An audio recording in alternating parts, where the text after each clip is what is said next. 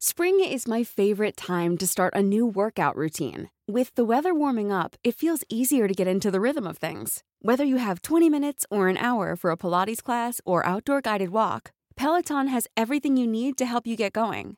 Get a head start on summer with Peloton at onepeloton.com. Why does Comcast Business power more businesses than any other provider? It has technology solutions that put you ahead, like the fastest, reliable network and serious savings. Whether your small business is starting or growing, you need Comcast Business. Comcast Business, powering possibilities. Ask about Comcast Business Internet and Security Edge, or find out how to get a $500 prepaid card with a qualifying gig bundle. Call or go online today to learn more. Offer ends 10 23 22. Restrictions apply. Call for details. Why does Comcast Business power more businesses than any other provider? It has technology solutions that put you ahead, like the fastest, reliable network and serious savings. Ask how to get a $500 prepaid card with a qualifying gig bundle. Offer ends 10 23 22. Restrictions apply. Call for details. Magandang gabi sa inyo, Sir Jupiter. Tawagin niyo akong Michael, 24 years old, tubong Pampanga. Pero ngayon ay nagtatrabaho bilang isang junior programmer sa isang bangko dito sa Quezon City. Night shift po ang trabaho ko. Mula 11 ng gabi hanggang 7 ng umaga. At para hindi ako mabagot sa trabaho, lagi kong pinapakinggan ang channel nyo. Hindi naman po ako mabilis matakot. Sa katunayan yan, ay mahilig talaga ako sa mga kwentong kababalaghan dahil ako mismo ay marami nang naranasang hindi basta-basta may paliwanag. Hindi ko naman masasabing may third eye ako, pero kasi bigla na lang akong nakakaramdam at nakakakita ng kung ano sa hindi inaasahang panahon. Tulad dito sa trabaho ko, mahigit isang taon na akong nagtatrabaho dito at mabibilang na rin ang mga kababalaghang naranasan ko dito. Dalawa lang kaming panggabi at kung minsan ay aabsent pa ang kasama ko kaya naiiwan akong mag-isa sa trabaho. Alas dos noon ng madaling araw, nag-break ako sandali Nagpunta ako sa pantry ng opisina para kunin ang baon ko sa ref. Bago ako makapasok, nakarinig ako na parang may tao roon. Pagpasok ko nga, may nakita akong babae. Nakaternong blusa at palda siya na kulay pula. Kulot ang buhok niya na mahaba. Nakatalikod ito sa akin. Nasa tapat siya ng lababo at para siyang abala sa paghahanda ng pagkain. Hindi ko na siya pinansin. Akala ko asawa siya ng night guard ng opisina na bumisita lang. Pagsara ko ng ref, wala na yung babae. Nawala na rin yung tunog ng mga lalagyan ng pagkain na ginagalaw niya kani-kanina lang. Nagtaka ako kasi bago siya makalabas ng pantry, dapat Dumaan siya sa bandang ref kung nasaan ako. Wala naman akong nakita. At saka wala pang limang segundo nang kunin ko ang pagkain sa ref. Kaya paanong nawala siyang bigla? Sumilip ako sa labas ng office kung nasaan yung night guard. Ilang hakbang lang naman yun sa pantry. Tinanong ko siya kung bumisita ba yung asawa niya sa kanya. Umiling siya at sinabing wala naman daw siyang bisita kaya sinabi kong, sino yung babaeng ng kapula na nakita ko at kako pa kung may pumasok bang iba sa loob ng opisina? Nagtaka siya kasi wala naman nga daw.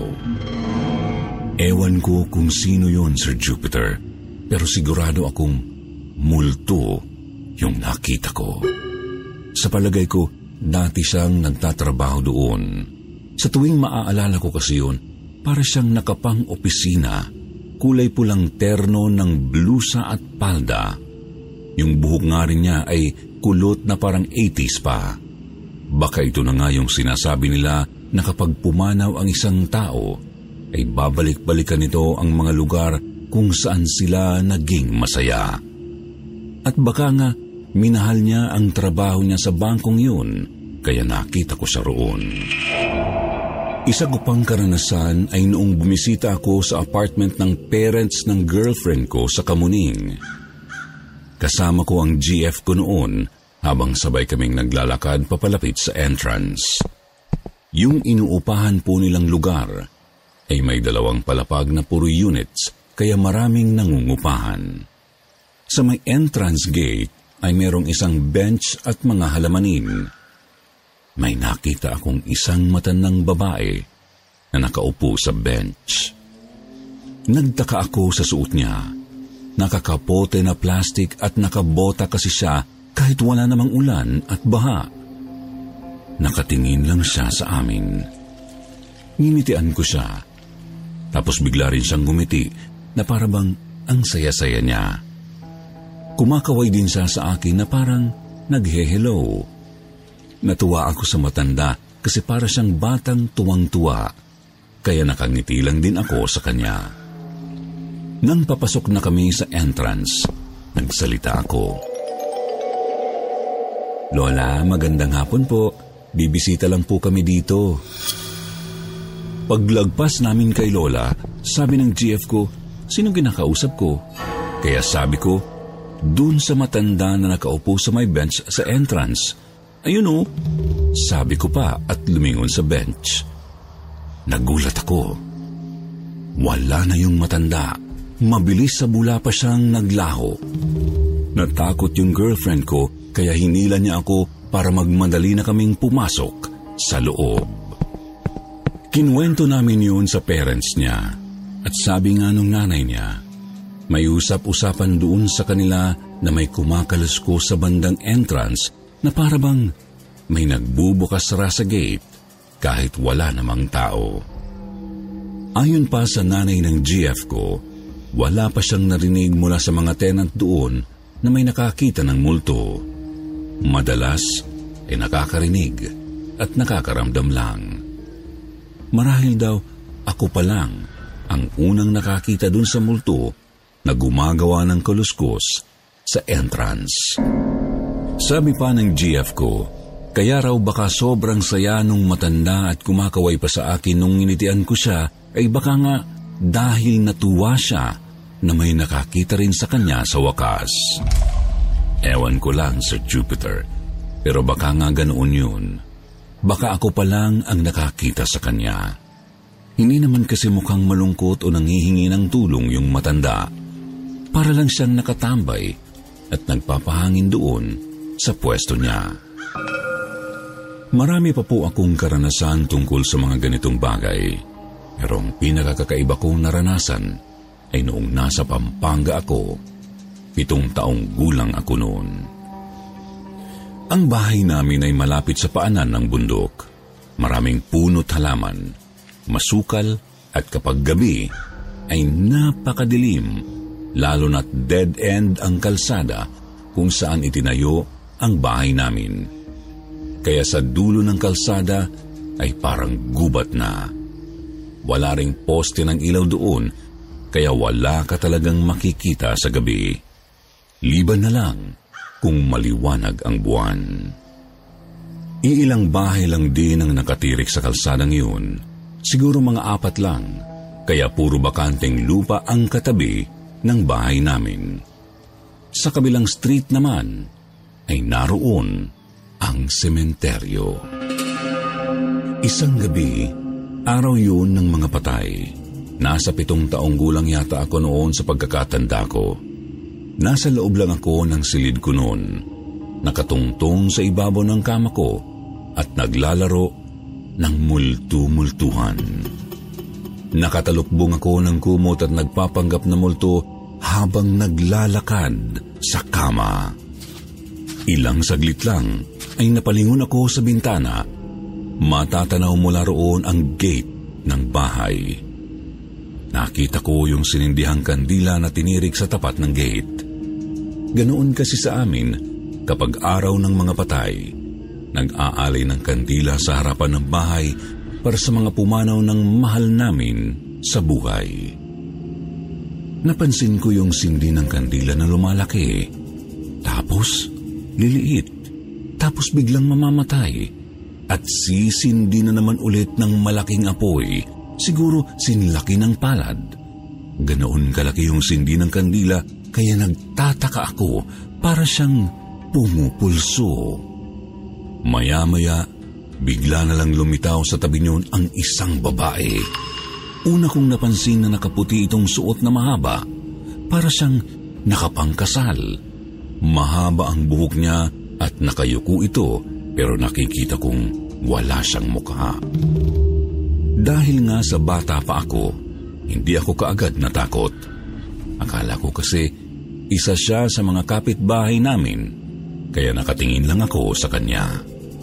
Ilang saglit pa, napansin kong tumingala ito. Doon ko nakita na wala siyang mukha. Tapos bigla ko ring nakita na parang lumiliwanag yung buhok niya. Kulay apoy, katulad po nung kandila na parang pumupulso yung liwanag ng buhok niya. Alam kong sa akin siya nakatingin kahit wala siyang muka dahil nakaharap siya sa akin. Hindi ko alam kung bakit hindi ako natakot noon, Sir Jupiter. Baka nga kasi nasa murang pag-iisip pa lamang ako noon. Pero may kung anong pumasok sa isipan ko na pagbuksan siya ng gate.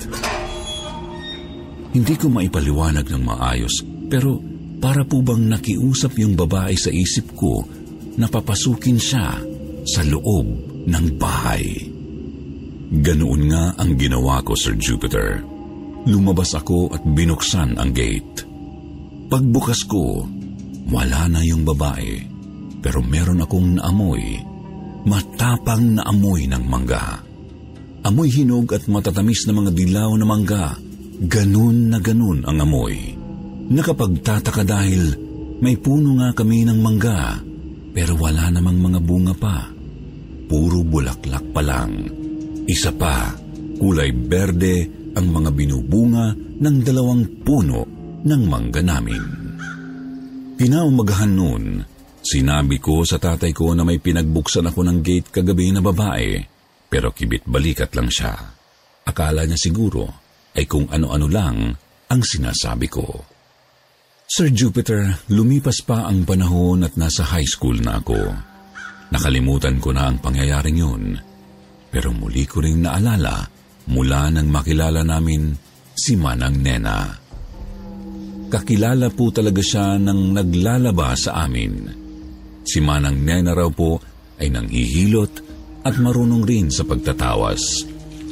Kaya nang isang araw na iniinda ng lola ko ang tuhod at likod niya, ay naisipan naming ipahilot siya kay Manang Nena. Wala naman siyang malubang sakit. Nangangalay lang dahil sa katandaan. Hindi po tumatanggap ng perang kabayaran si Manang Nena, kaya isang piling ng saging ang ibinigay namin sa kanya. Naginhawaan si Lola matapos ang paghihilot, kaya sinabi namin kay Manang Nena na kung po pwede bang magpunta siya sa bahay namin para hilutin ang Lola three times a week. Matanda na kasi ang Lola ko sa tuhod, 89 na noong panahong iyon. Nung sumunod na linggo, umaga nang hilutin ni Manang Nena si Lola. Nakapwesto kami sa ilalim ng puno ng mangga. Mahangin.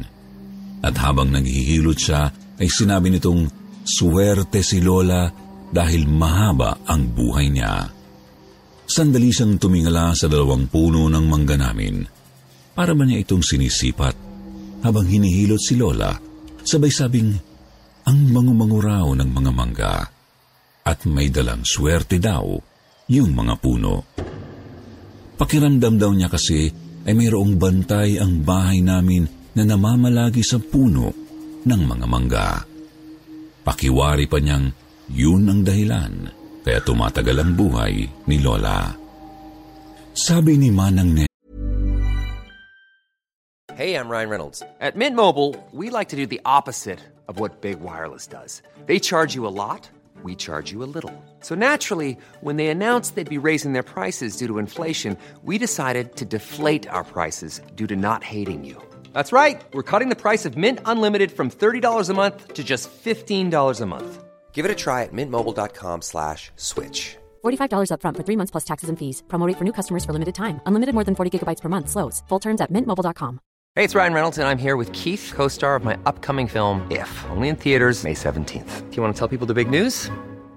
All right, I'll do it. Sign up now and you'll get unlimited for $15 a month in six months of Paramount Plus Essential Plan on us. Mintmobile.com slash switch. Upfront payment of $45 equivalent to $15 per month. Unlimited over 40 gigabytes per month. Face lower speeds. Videos at 480p. Active Mint customers by 531.24 get six months of Paramount Plus Essential Plan. Auto renews after six months. Offer ends May 31st, 2024. Separate Paramount Plus registration required. Terms and conditions apply if rated PG.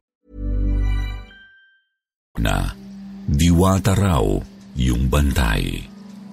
Babaeng diwata na may maputing kasuotan. Bigla kong naalala yung gabing nangamoy mangga noong papasukin ko yung babaeng may maliwanag na buhok. Pero ang mas nakakagulat doon, Sir Jupiter, ay yung magsalita si Lola. Ang sabi niya, Ay oo, may nakatira nga dyan sa mga puno ng mangga na yan. Nakakita na ako riyan ng babaeng kulay apoy ang buhok, nakaupo sa sanga. Yun po ang patunay ko, Sir Jupiter, na hindi pala multo yung nakita kong yun, kundi isang diwata. Sa totoo lang po, kung babalikan ko ang panahon mula nang itinayo ang bahay, nagsimula po yan sa bahay na gawa sa kahoy lamang. Hanggang sa pinalakihan ang bahay at naging semento na. Ilang taon pang lumipas, napagawa ng garahe dahil nagkaroon na ng sasakyan isa, dalawang sasakyan, isang tricycle na ginagamit ng tatay ko kapag mamamalengke. Hindi rin kami nawawala ng pagkain sa mesa.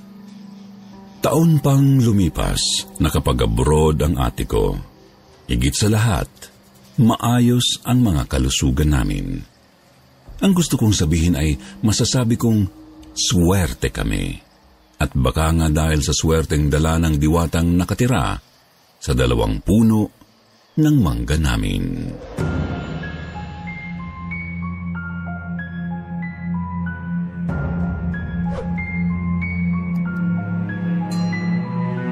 Bracelet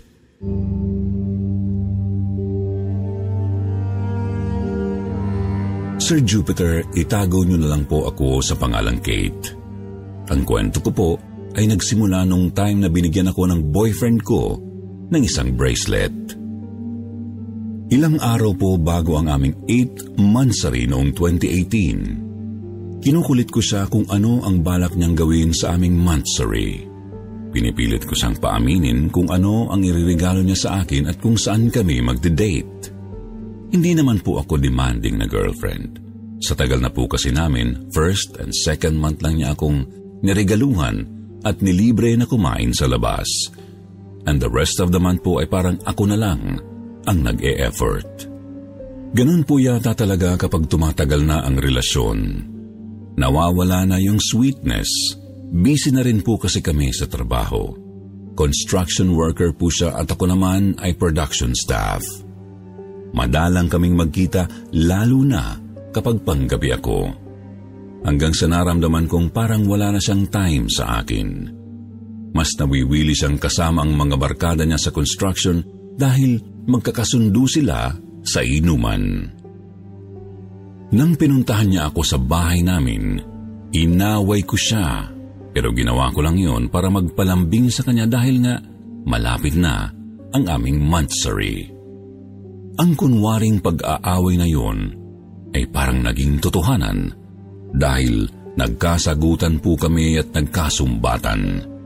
Gusto ko lang magpalambing sa kanya, pero ikinainis ko ito dahil pinatulan niya ako at masaklap pa mukhang nakalimutan niya ang aming monthsary. Pero nung mismong araw ng aming monthsary, Sir Jupiter, natuwa ako dahil sinorpresa niya ako. Nakipagbati siya at inaya niya akong kumain sa fast food. Yun lang naman talaga ang gusto ko Nagsorry po siya sa akin dahil naalala niyang monthsary po namin at naisip niya na baka raw naglalambing lang ako. Pero umamin din naman po ako. Nang matapos po ang aming date, inihatidan niya ako sa amin. Bago ako pumasok sa bahay, kinabig niya ang braso ko. Inilagay niya sa kamay ko ang isang bracelet. Naka-plastic lang po ito. Napapayo ko siya nang tingnan ko at tanungin kung para saan yun. Sinabi niyang regalo niya sa akin ang bracelet. Biniro ko siya na hindi man lang binalot pero okay lang naman sa akin ang mahalaga may ibinigay siya. Sinabi niyang wala na siyang oras na ibalot dahil kakabili niya lang sa barkada niya.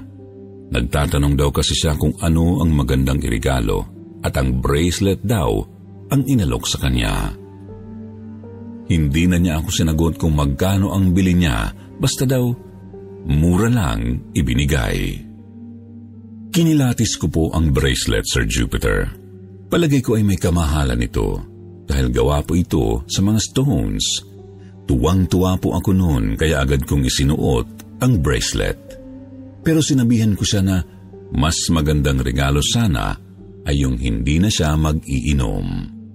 Nagkamot lang po siya ng ulo dahil sa sinabi ko. Pagkatapos po naming mag-usap, pumasok na ako sa loob ng bahay. Nasa kwarto ako at panay pa rin ang tingin ko sa bracelet. Gandang-ganda po kasi ako. Mabigat ito dahil totoo yung mga bato. Feeling ko ay lucky charm ito. Hindi ko na po ito inalis sa braso ko. Nakasuot lang po hanggang sa ako ay makatulog. Mababaw lang po akong matulog, Sir Jupiter. Konting ingay lang ay nagigising ako. Dalawa po kami sa kwarto. Kasama ko po ang kapatid kong si Kathleen. Maya-maya ay narinig kong bumukas ang pinto. Pagkatapos ay naramdaman kong may umupo sa gilid ng kama. Inisip ko na si Kathleen yun, kaya hindi ko na lang pinansin. Hinablot ko lang ang kumot at nagtalukbong ako. Nagtatrabaho na rin po si Kathleen at mahiling siyang mag-OT kaya laging gabi na kung umuwi. Napapalalim na ang tulog ko nang marinig kong may nagbukas ng pinto. Narinig ko ang boses ng kapatid ko na nagsabi ng, Excuse po. Tapos narinig ko ang yabag niya na dumiretso sa CR. Nakunot ang noo ko, Sir Jupiter, kasi nagtaka ako na parabang may kinausap siya. Eh, ako lang naman mag-isa sa kwarto. Dumilat po ako at inabangan ko siyang lumabas ng CR. Saka ko siya tinanong kung sino ang kausap niya. Sinabi po niyang pagkapasok niya raw ay may nakita siyang babaeng nakaupo sa kama. Akala daw niya ay bisita ko. Sinabi ko sa kanya na wala naman akong bisita at bakit naman ako magsasama ng bisita. Tinanong ko rin siya kung bakit hindi pa rin siya nagbibihis gayong kanina pa siyang dumating. Nagulat po ako sa sagot niya, nakadarating niya lang. Nagkatitigan po kaming dalawa at namagitan ang katahimikan. Bigla na lang akong nagsalita na matulog na lang kami. Ayokong takutin ang sarili ko dahil mahaba pa ang gabi. Pagkabihis po niya ay pinatay na niya ang ilaw at tumabi na siya sa akin. Nakatulog na ulit ako nang bigla kong naramdaman na parang binato ang braso ko kung saan nakasuot ang bracelet. Malikot po akong matulog, kaya minsan ang katawan ko naiikot ang kama. Di ko na malayan na lumaylay pala ang kamay ko sa kama. Iniakyat ko ito at itinago sa kumot. Saka ako bumalik sa pagtulog. Naiinis ako kay Kathleen dahil nahihimbing na ako pero parang naglalakad siya. Sa inis ko nagsalita ako na magpatulog siya dahil may pasok pa ako kinabukasan. Kung maglalakad man siya, wag niyang kaladkarin ang tsinelas niya. Pero sumagot siya ng, Ate, huwag kang maingay, natutulog na ako. Bigla akong napadilat at tiningnan siya. Nakahiga sa kama. May agwat po kasi talaga kami kapag natutulog kasi ayaw niyang dumikit sa akin dahil malikot nga raw ako. Pagtingin ko po, nakita ko sa may bintana na may nakatayong mahaba ang buhok. Jealousy ang bintana namin at pumapasok ang liwanag mula sa poste ng ilaw sa labas. Katapat lang kasi ng kwarto namin ang poste ng ilaw. Bigla po akong napasigaw nang lumakad papalapit yung babae tapos nang nasa gilid na siya ng kama, iniunat niya ang kamay niya at itinuro ako. Napatulala na ako. Napaupo si Kathleen at tinanong ako kung bakit daw ako sumigaw pero di na ako makasagot. Tapos maya-maya ay sumigaw na rin siya. Nakita niya rin po yung babae.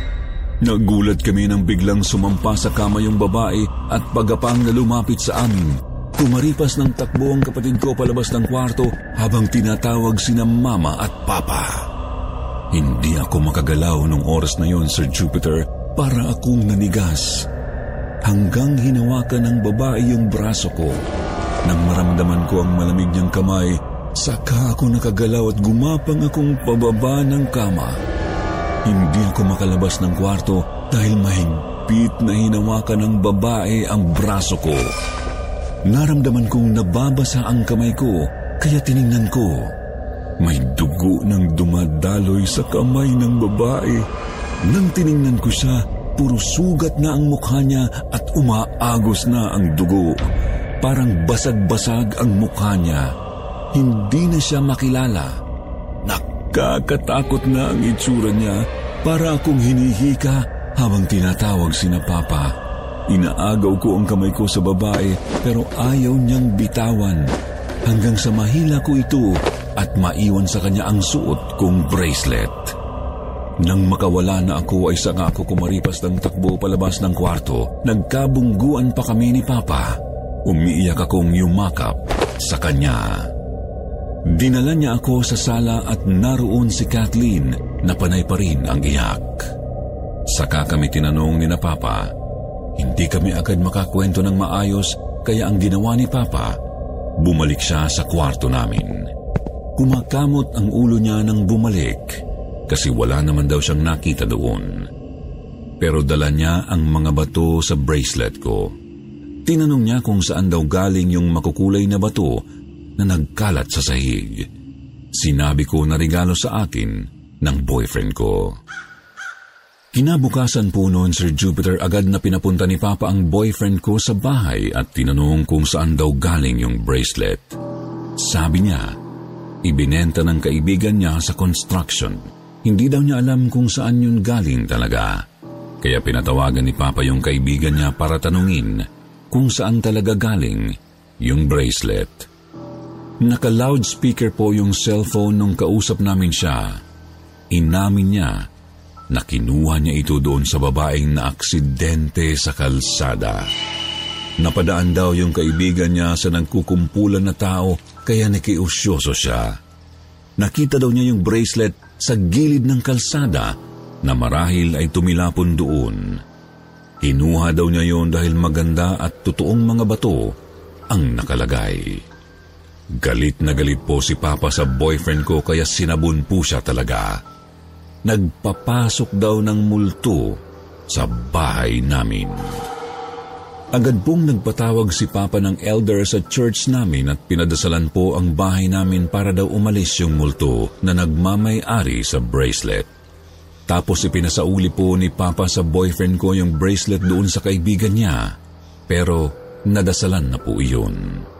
Galit na galit po ako sa boyfriend ko noon, Sir Jupiter. Nakipag-cool off po ako sa kanya. Matagal din.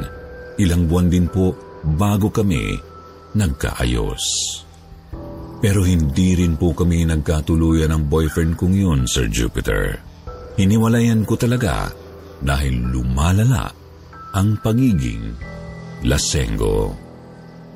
Hanggang dito na lang po, Sir Jupiter, ang kwento ko. Marami pong salamat sa inyong lahat.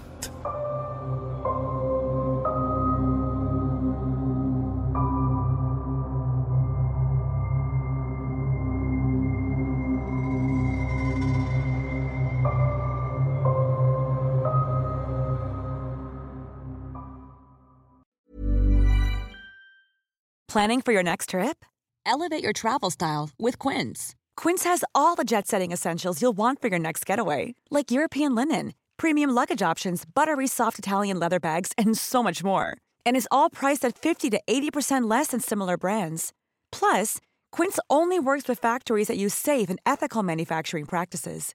Pack your bags with high-quality essentials you'll be wearing for vacations to come with Quince. Go to quince.com/pack for free shipping and 365-day returns.